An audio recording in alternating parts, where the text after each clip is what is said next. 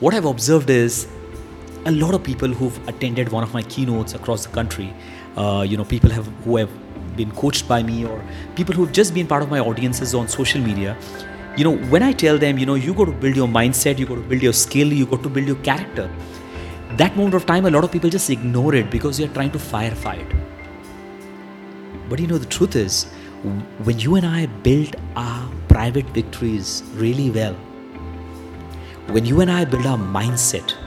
when you and I build an empowering, positive character, then in the most difficult time, in the most chaotic times, and in times when there are new opportunities coming up for you, for you to show up, for you to show up and create those results, my friend, you need a mindset and you need a character that sustains it. And for that, my friend, it is very important that in your Rozamarra, that means in your routine, you got to build your mindset, you got to energize yourself every day.